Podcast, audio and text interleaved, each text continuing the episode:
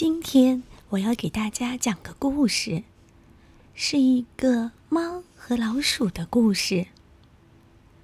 从前，有一只猫认识了一只老鼠，它大谈特谈自己是多么喜欢老鼠，愿意和它交朋友，弄得老鼠终于同意和猫住在一起，共同生活。眼看冬天就要到了，猫对老鼠说：“我们得准备过冬的东西了，不然我们到了冬天会挨饿的。”老鼠接受了猫的好建议，于是他们买来了一罐猪油。然而。两个人都不知道该把猪油放在什么地方。他们左思考，右思考。最后，猫说：“我觉得这猪油嘛，放在教堂里最合适了，因为谁也不敢偷教堂里的东西。”于是，他俩就把猪油。放到了教堂里。可是没过多久，猫开始想吃猪油了，便对老鼠说：“小老鼠，我想跟你说点事。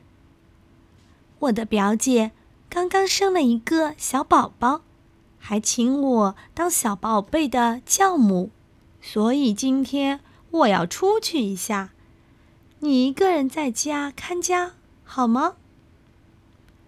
好的，好的。老鼠说：“你尽管去吧，要是有什么好吃的东西，千万要记着我。我很想尝一尝洗礼时用的红葡萄酒。”这一切。然都不是真的，因为猫并没有表姐，也没有被请去当教母。他直接去了教堂，偷偷爬到猪油罐那里，开始舔呀舔，把顶上一层猪油舔得精光。然后他在城里的屋顶上散了步，想碰碰别的运气。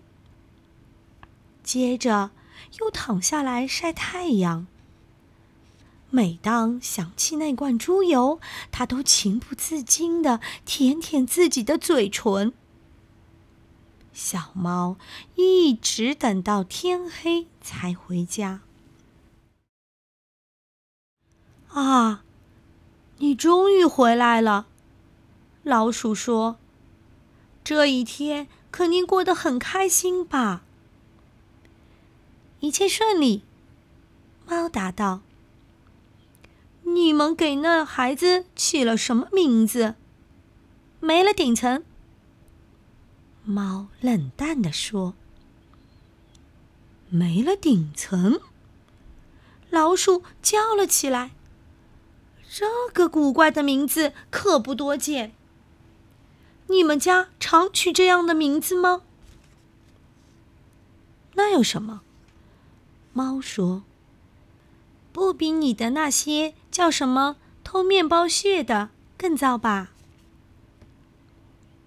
没过多久，猫又想吃猪油了。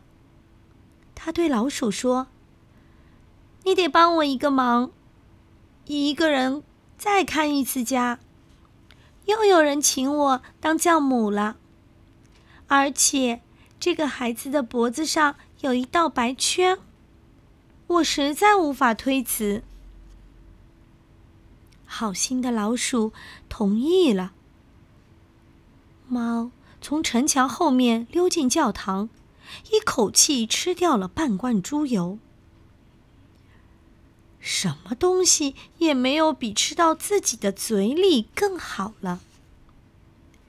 他说：“他的心里对这一天的收获感到很满意。等到猫到家时，老鼠问道：“这个孩子起的什么名字呀？”“吃了一半。”猫回答。“吃了一半？你在说什么呀？我长这么大还从来没有听到过这样的名字。我敢打赌，就是年历上也不会有这样的名字。”不久。猫的嘴巴又开始流口水了，想再去舔一舔猪油。好事成三嘛，又有人请我去当教母了。这个孩子除了爪子是白色的，浑身黑黝黝的，连一个白毛都没有。这是好几年才会碰上的事情，你当然会同意我去的，是吗？没了顶层，吃了一半。这些名字真怪，我实在弄不明白。老鼠回答：“你白天又不出门，整天穿着深灰色的皮袄，拖着长长的尾巴，坐在家里胡思乱想，当然弄不明白啦。”趁着猫不在家。老鼠把屋子打扫了一下，把东西放得整整齐齐。可是那只馋猫把剩下的猪油吃得干干净净。人啊，只有把东西吃得干干净净，才能放心。他自言自语地说：“猫吃得饱饱的。”直到天黑了，才挺着圆圆的肚子回家。老鼠看到他回来，立刻问他：“这是第三个孩子起的什么名字？”你也不会喜欢这个名字，猫说：“它叫吃的精光。”吃的精光，老鼠叫了起来：“这个名字太令人费解了。”我从来没有在书上见过。吃的精光，这是什么意思呢？他摇摇头，躺下睡着了。从此，猫再也没有被邀请去当教母。可是冬天来到了，外面再也找不到任何吃的东西。老鼠。想到了他们准备过冬的东西，便说：“走吧，猫，我们去取猪油吧。我们可以美美吃上一顿。”是的，猫回答：“那准会把你美的，就像把你那尖尖的舌头伸到窗外去喝西北风一样。”于是他们动身去教堂。可他们到达那里后，看到猪油罐还在那里，里面却是空的。